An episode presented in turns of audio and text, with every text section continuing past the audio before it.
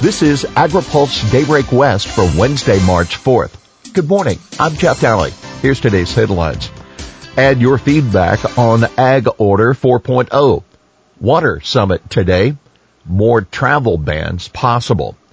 COVID-19 shutters ag and food shows in California and abroad. Fears of travel and infection as the COVID-19 virus spreads forcing the cancellation or postponement of U.S. trade shows and missions, which are common tools used by farm groups or organizations to market U.S. ag commodities and food around the world. The latest victim in the U.S., the Natural Products Expo West, which was supposed to be held this week in Anaheim, California. It's being postponed until mid-April. FOODEX Japan, a huge USDA endorsed trade show in Tokyo, has been canceled at the request of the Japanese government.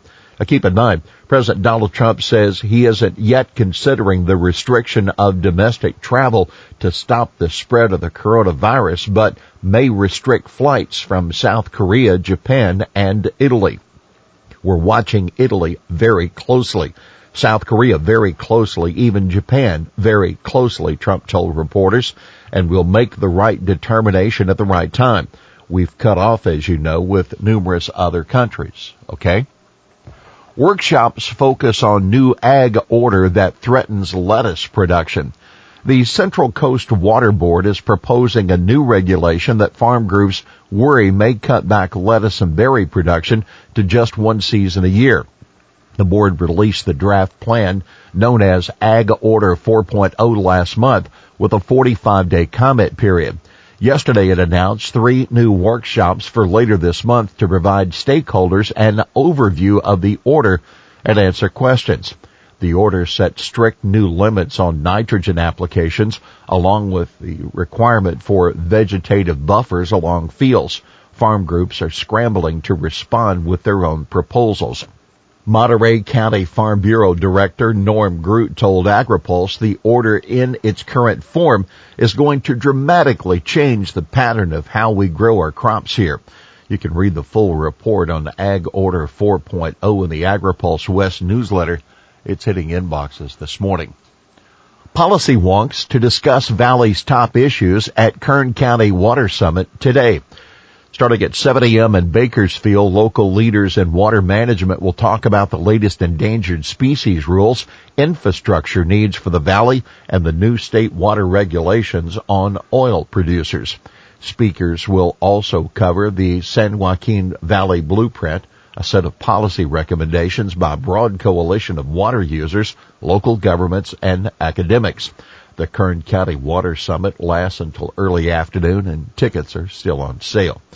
Keep in mind, the Water Blueprint Coalition commissioned a pivotal study on the impacts of the Sustainable Groundwater Management Act. They released the full report yesterday as we wrote about in Daybreak. You can read more on the study and analysis of the state never performed in today's AgriPulse West newsletter. And other national news, National Farmers Union to candidates speak to what ails rural America. The National Farmers Union, which wrapped up its annual meeting yesterday, is calling on presidential candidates to address a series of issues in farm policy, including long-term ways to strengthen the farm safety net. A list of eight issues NFU wants the candidates to talk about also includes insufficient antitrust enforcement and the need for stabilization of the current agricultural workforce and the future flow of farm labor. Also on the list, access to health care and ways to address climate change. USDA wants input on climate practices. U.S. Department of Agriculture is asking for input on the best ways to estimate how much certain ag conservation practices can sequester carbon. In today's Federal Register, the department says it needs advice on updating a 2014 report on estimating greenhouse gas sources and sinks. The methods in that report have been implemented in the online tool Comet Farm, a joint project of the Natural Resources Conservation Service and Colorado State University. The notice lists a number of areas in which USDA is seeking specific comments such as information on promising technologies and practices for greenhouse gas mitigation and or quantification which may become viable in the future, and specific changes that could improve the Comet Farm tool, which is the official greenhouse gas quantification tool of the USDA. Biden counts on rural voters. Former Vice President Joe Biden kept up his surge on Super Tuesday with a strong showing across the South. Rural voters played a significant role there and also helped him in other regions according to exit polling.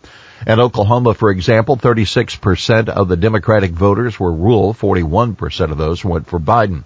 In Minnesota, 19% of the voters were rural and Biden was favored by 43% of those. 20% of Tennessee's Democratic voters were rural and 49% of those favored Biden. The results were similar in Alabama, North Carolina, and Virginia. Here's today's He Said It. My sense was they were definitely paying attention. That UC Berkeley economic professor David Sunding talking with AgriPulse about a January meeting at which he shared disturbing findings on the impacts of SGMA with Governor Newsom, his cabinet, and a handful of state lawmakers and members of Congress. Well, that's Daybreak West for this Wednesday, March 4th, brought to you by FMC. For the latest news out of Washington, D.C., visit agripulse.com. For AgriPulse Daybreak West, I'm Jeff Daly.